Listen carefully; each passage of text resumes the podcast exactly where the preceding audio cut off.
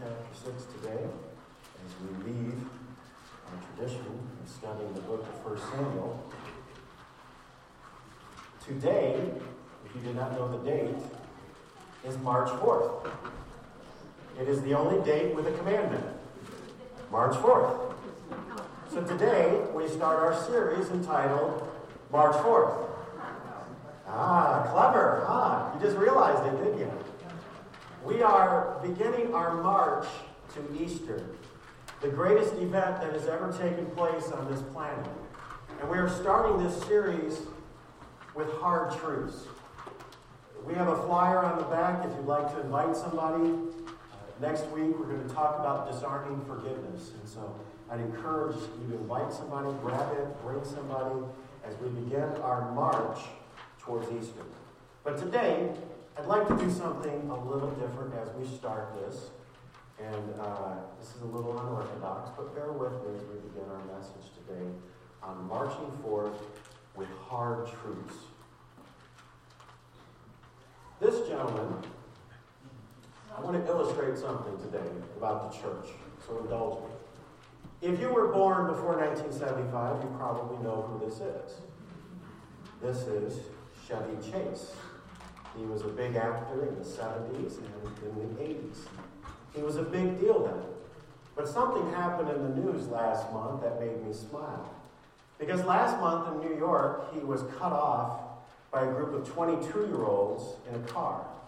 He became just outraged and furious at them that he began following them. He followed them over a bridge and kept going. In fact, he pulled them over and cut them off and came over to their car and pulled open the door. And he was going to punch one of them. In fact, one of the kids kicked him. Susan, he must have taken karate.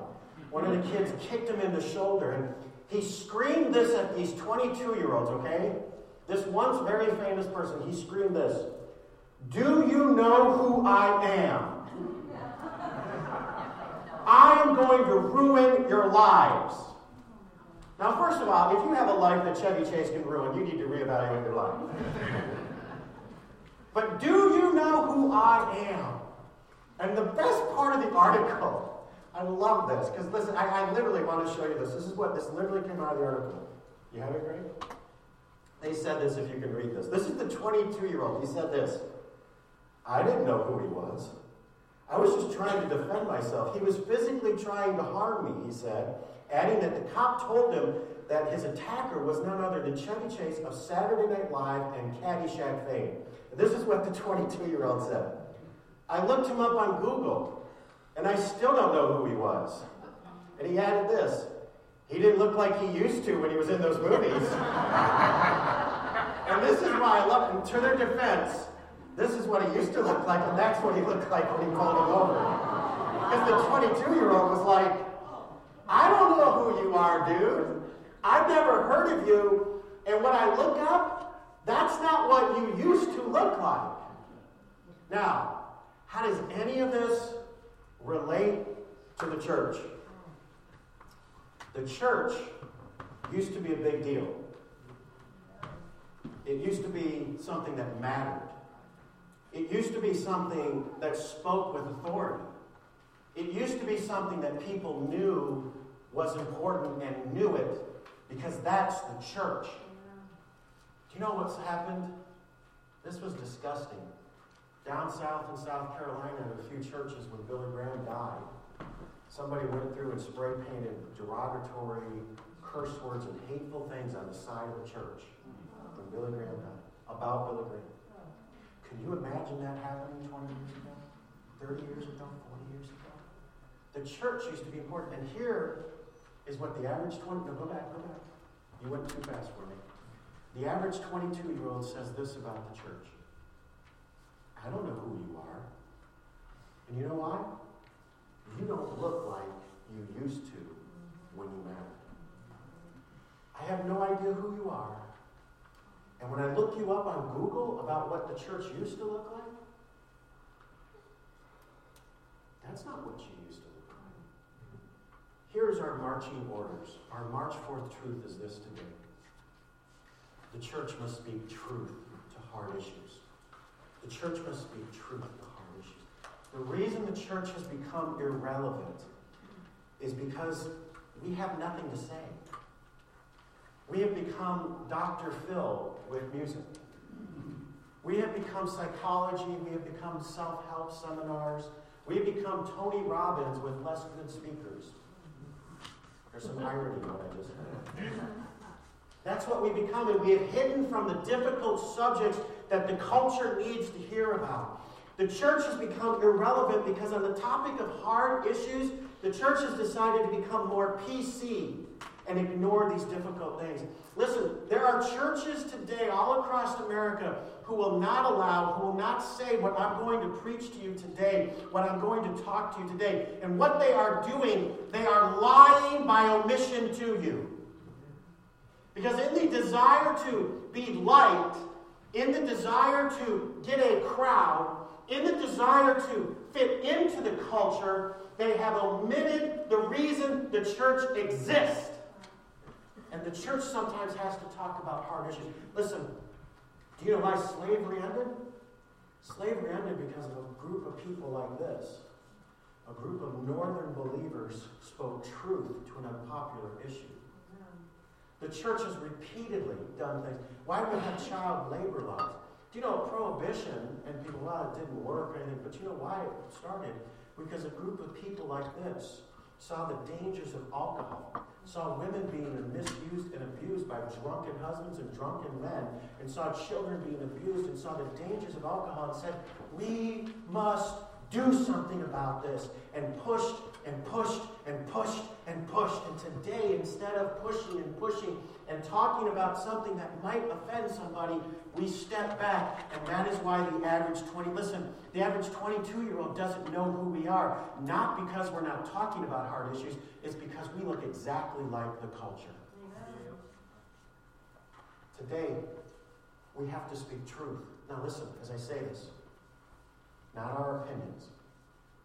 Amen? Not our opinions. And we also need to learn this too.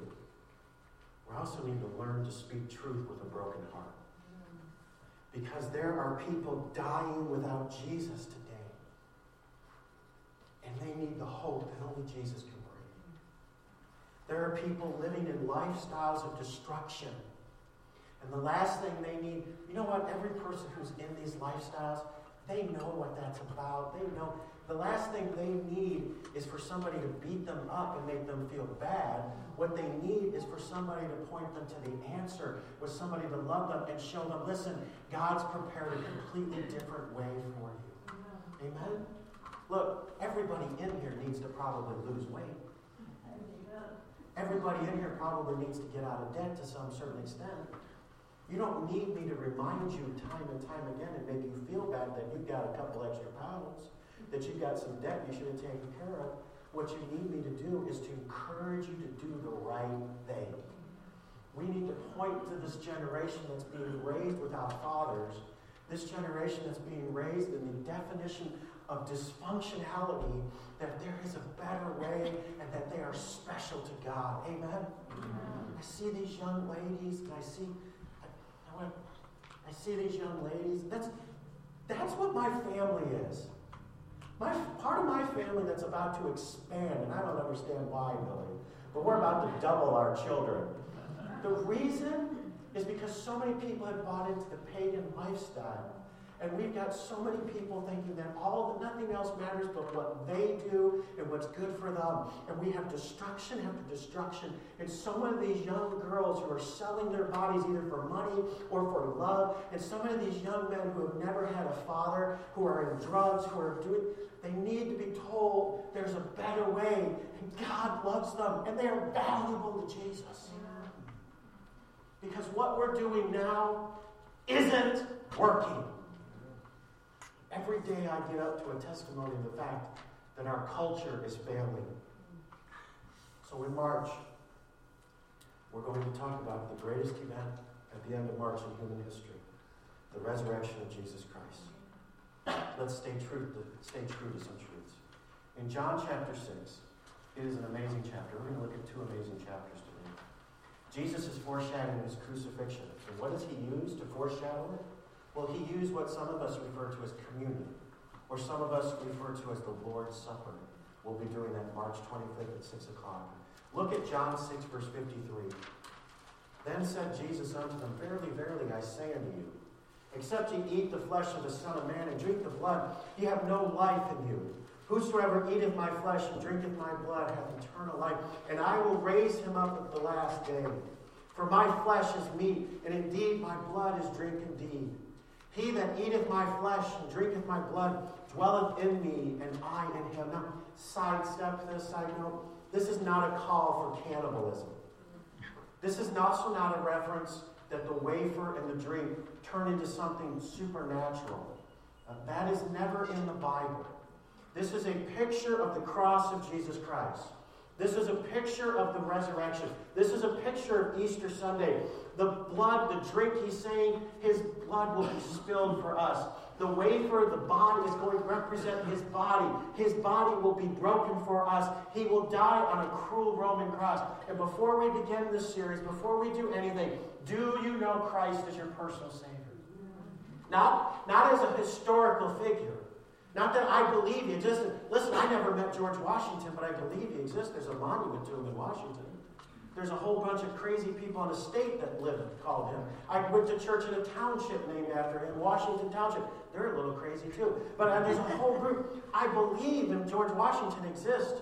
But there's got to be more than just believing that Jesus is a historical figure. Have you accepted what he did on the cross for you today? That video we began our service on. There is nothing more important today than you knowing Christ as your personal Savior. That is what he is referencing here in John 6. I'm going to break my body, I'm going to spill my blood for you. But this idea of the Messiah, the Messiah coming and dying, this was crazy to the Jews. And so let's get what they say here in verse 60. Many, therefore, of his disciples, when they heard this, said, This is a hard saying. Who can hear it? That word, that phrase, hard saying, I love this. It's scleros logos. I practice that. Scleros logos. I listen to Mr. Scoresby say that repeatedly so I can get that. That's the, in the original language. Logos means word, if you've been in church long enough. But it means this, maybe you have a different translation that says this. It means a hard, harsh, rough, or stern. Now, that, if I was to give descriptions of sometimes how my father talked to me, those are words that a father uses. Those are descriptions because sometimes a father has to be harsh or stern and difficult. And one of the reasons why this culture pushes away from difficult, hard things to hear. Mark, can I use you an example? Absolutely. I'm going to do it anyways. Mark and I were talking and everything, and Mark works in our student ministry, and he's been helping out down there. And they played a game on Wednesday night a couple weeks ago about different things, and, and Mark said that one of the things he never did, and none of the kids believed you, right, Mark? No. He said he never talked back to his dad. Hmm. Right? And the kids were like, oh, and I was talking, I said, I'm the same way. I never talked back to my dad. But see, when you don't have that father figure constantly in your life, right? You, you know why I was polite to the police officer that pulls me over? Because my father was polite. You see, I'm very, I talk a lot about authority, don't I? I'm very good at submitting to authority. I'm actually, that's, I'm awesome and I'm proud of it. No, but it's actually easy for me to submit to authority because I had a father sometimes who spoke hard, harsh, rough, stern words to me. Sometimes he spoke truth to me. There's a couple times he pulled me aside and said, You're acting like an idiot. You're behaving poorly. When I was a child, he did not speak as much as he corrected me. Children are like canoes. They're best steered with a paddle in the rear.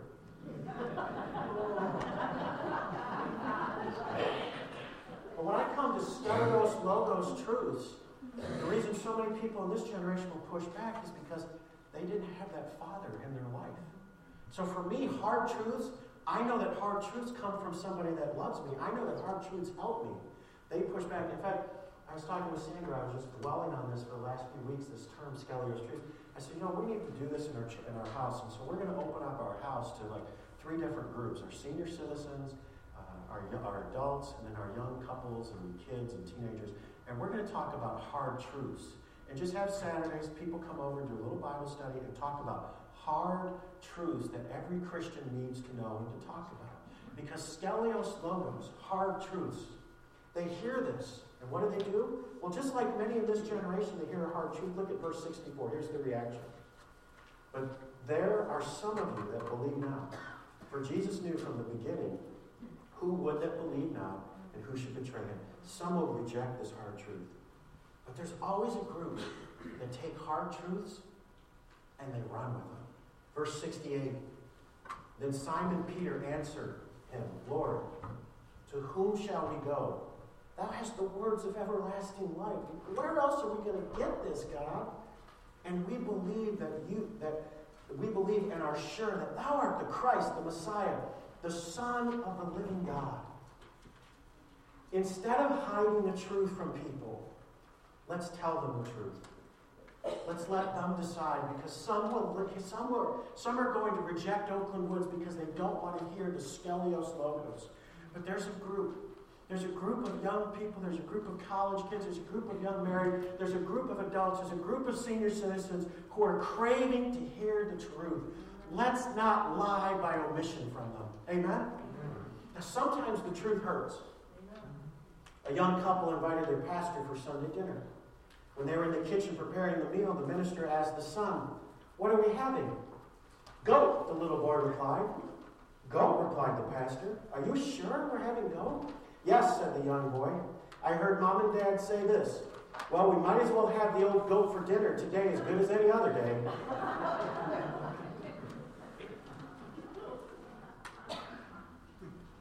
Some truths are hard to hear. There's no better example of truth, speaking truth to a pagan culture, in 1 Corinthians 6. Turn over to 1 Corinthians 6. There's no better example of truth to a pagan culture. Corinth is a materialistic, materialistic and rebellious city. Corinth is the most American city in the Bible. It is exactly like Corinth is pagan. And by the way, let me remind you, pagan doesn't mean atheist. That's not what pagan means. Pagan mean, doesn't mean there's no God. Pagan means I'm God. There's no book better for our culture than 1 Corinthians. In chapter 6, I would encourage you to read chapter 6. I can tell you this I know for exact fact that 1 Corinthians 6 is banned in many churches today. Go through and read it. And so, what I would like to do, we're going to just read verses 13 through 20.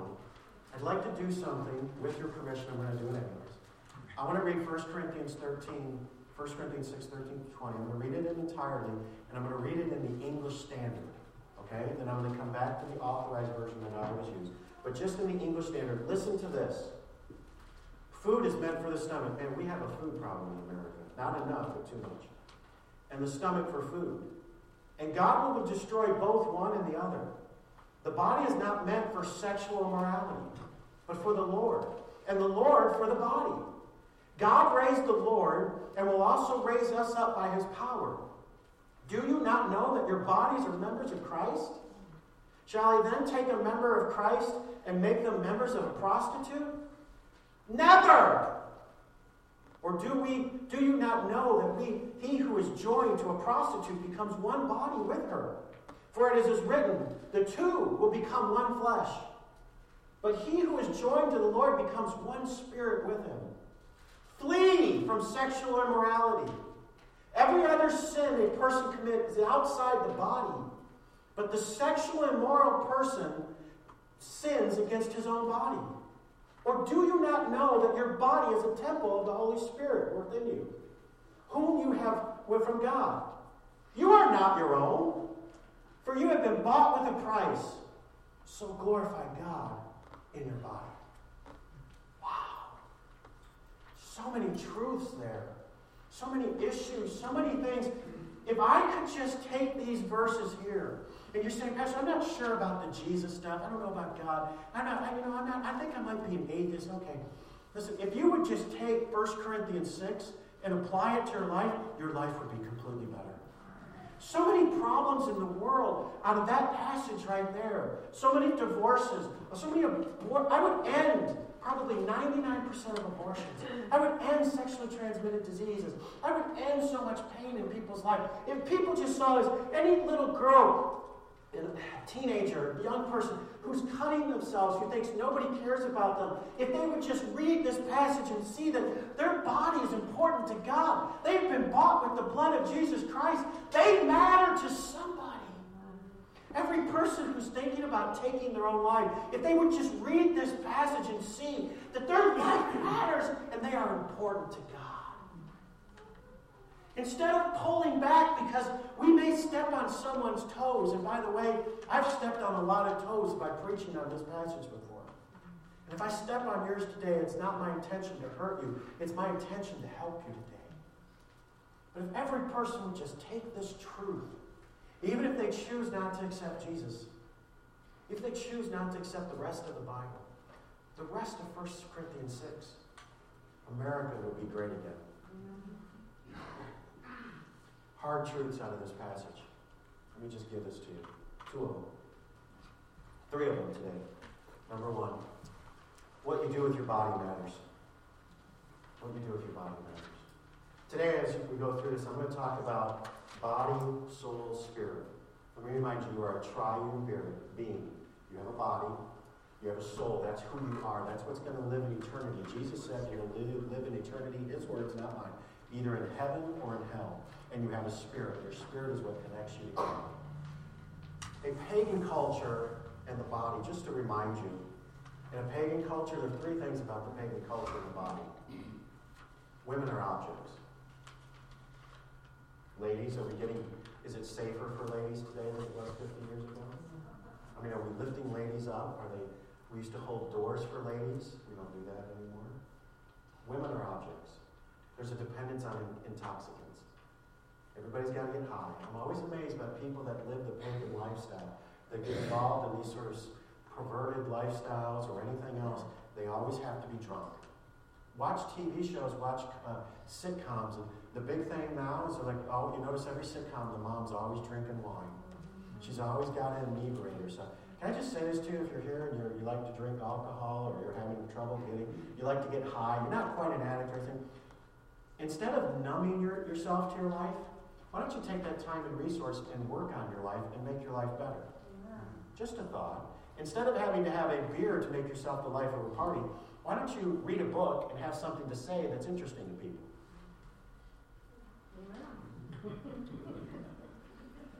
Why not?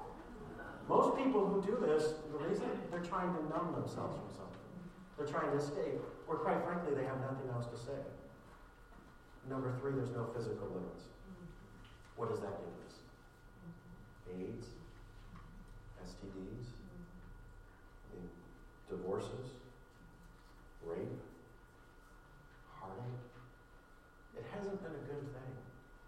Look, especially if, you, especially if you're here and you're a lady, would you rather live in that 1950s safe culture of Leave It to Beaver, where you know women were just treated like treasures that they're supposed to be treated, or would you rather be treated like a Kardashian?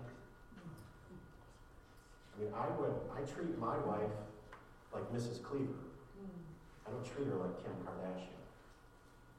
But the results of all this is poverty, violence, confusion. This is the Western culture that we're living in today. Listen, God has authority over your body. Let me go back to the authorized version. Let me go back to 1 Corinthians 6. Just, just to remind you, I'm going to quote some of this. Verse 14. God hath not raised up the Lord.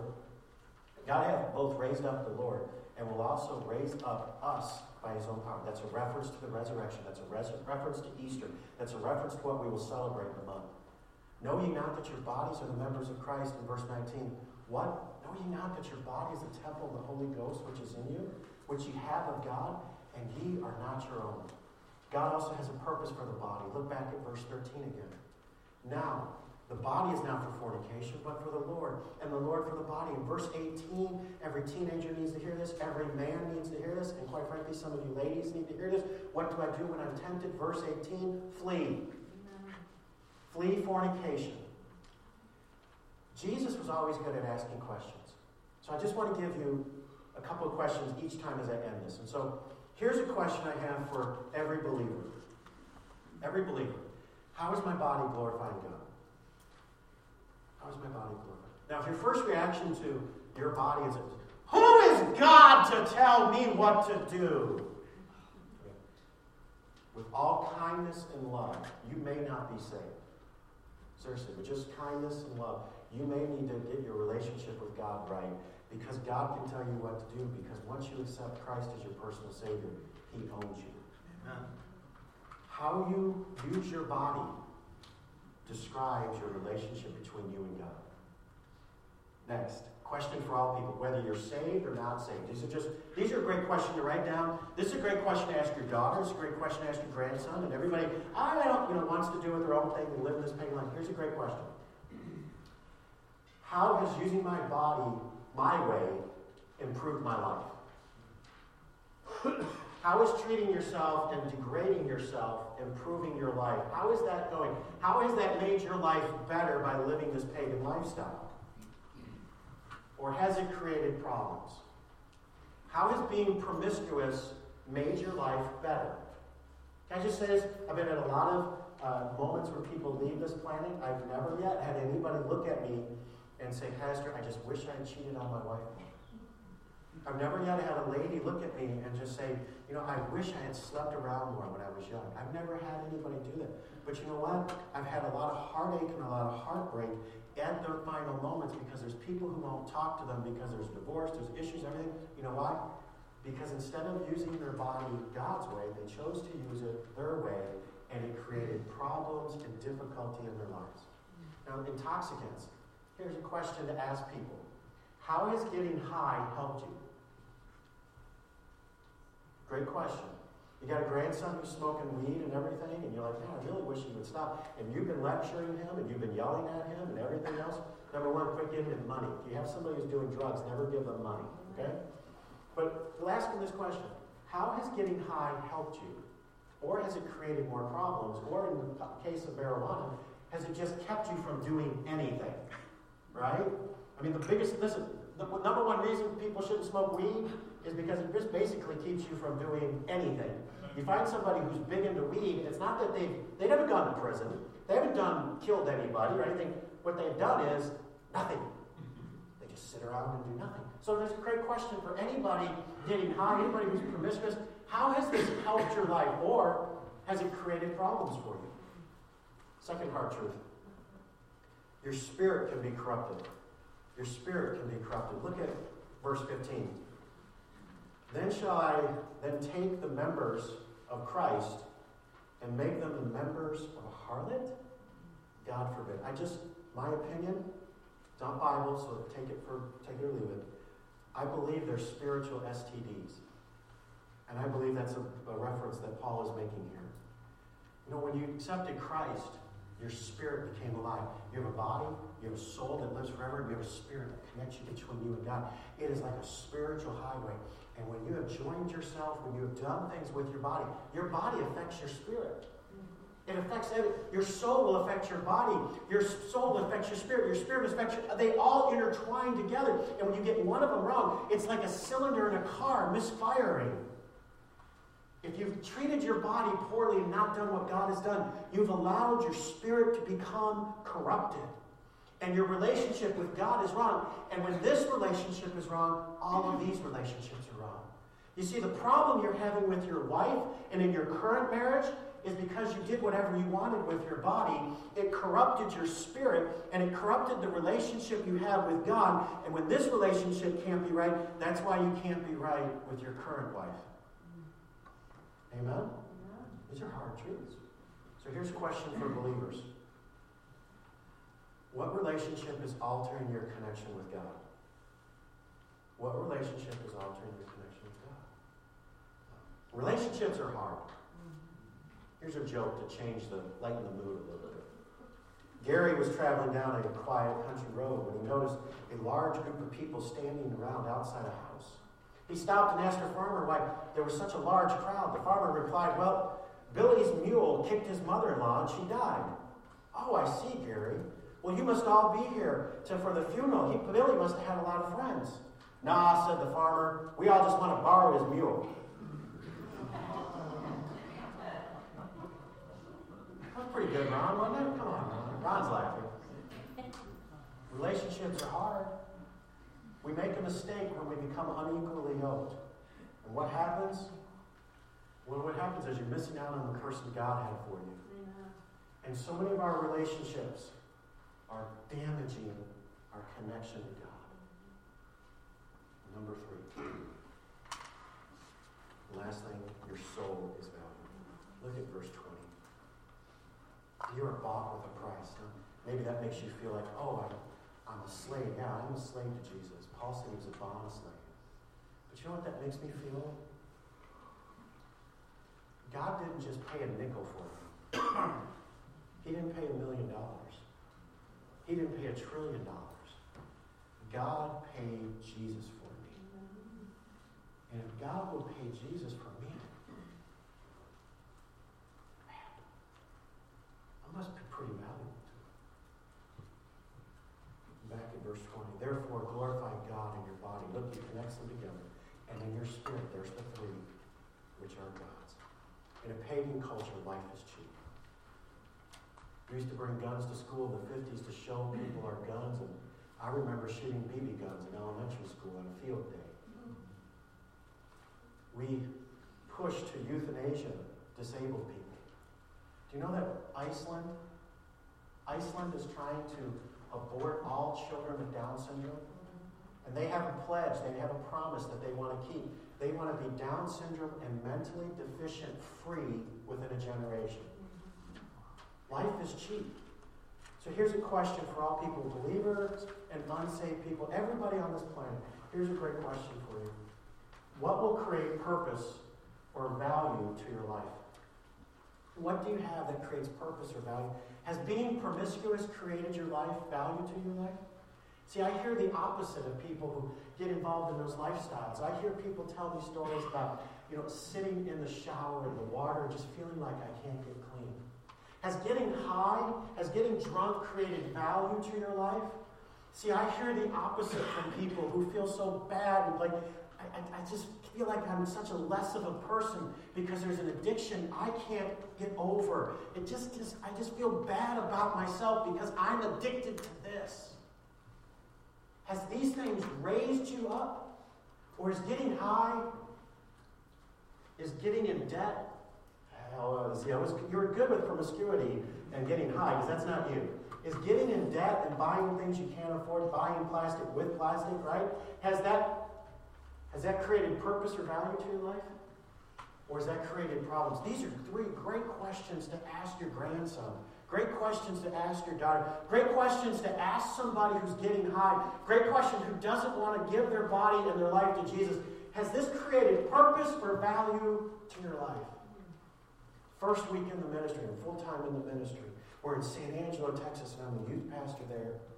And one of the grand the grandparents of our church came and said, Would you talk to my granddaughter? Would you? She's just getting out of the hospital. Last night, last one, about two weeks ago, two, two, excuse me, two nights ago, she tried to kill herself. She's 16 years old. Sandra and I went, and I expected to find some, you know, fringe level of society person, multicolored hair, some, no. Blonde hair, blue eyes.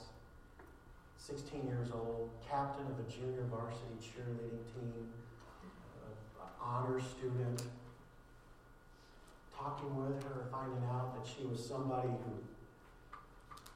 who had never experienced Jesus. And I remember telling her for the first time and her hearing me explain how valuable she was to God.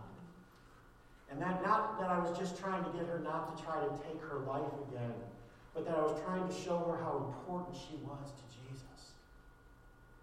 You see, so many of our young people Quite frankly, some of our senior citizens have bought into this pagan mentality, and at the end of that life, they have no value, they have no purpose, they feel bad about themselves, they feel horrible, they feel like nobody cares. There's not enough soap to wipe the dirt off, there's not enough high to erase the pain that they're going through.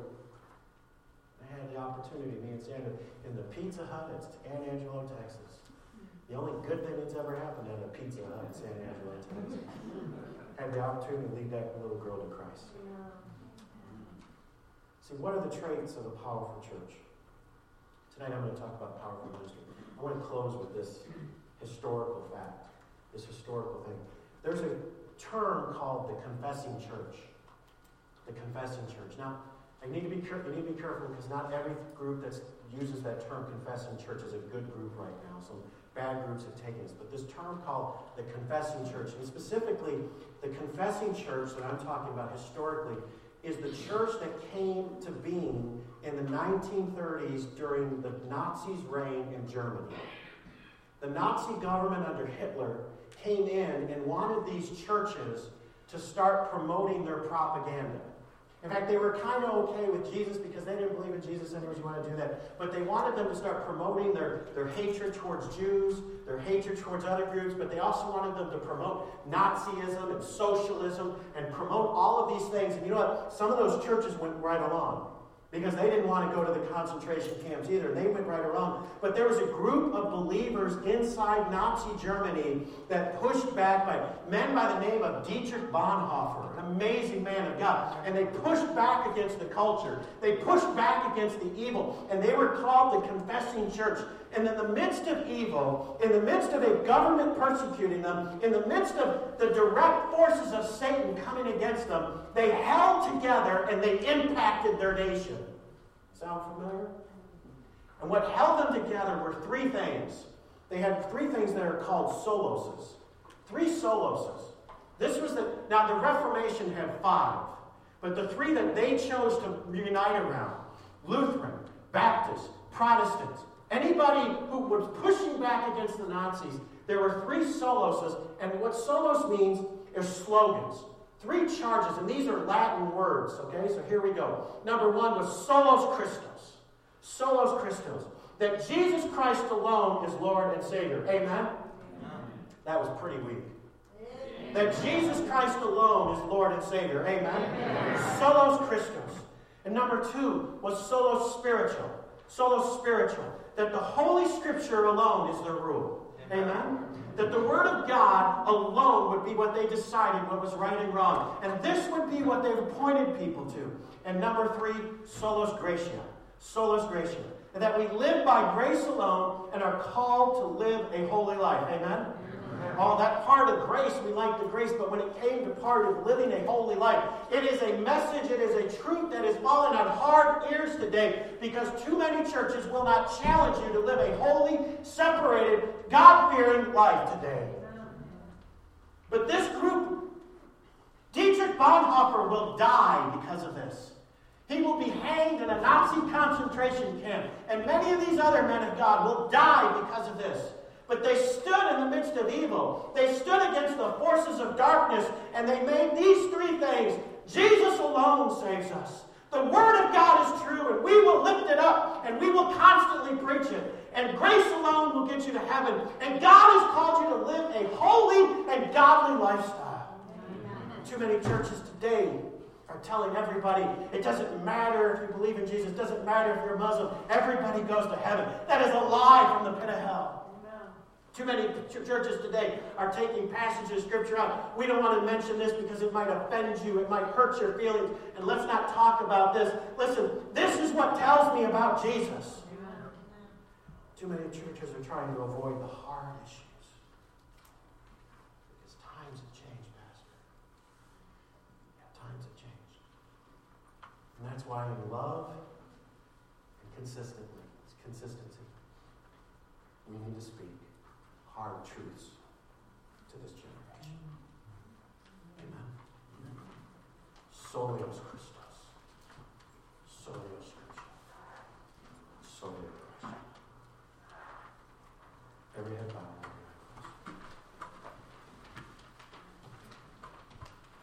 Today, for our invitation,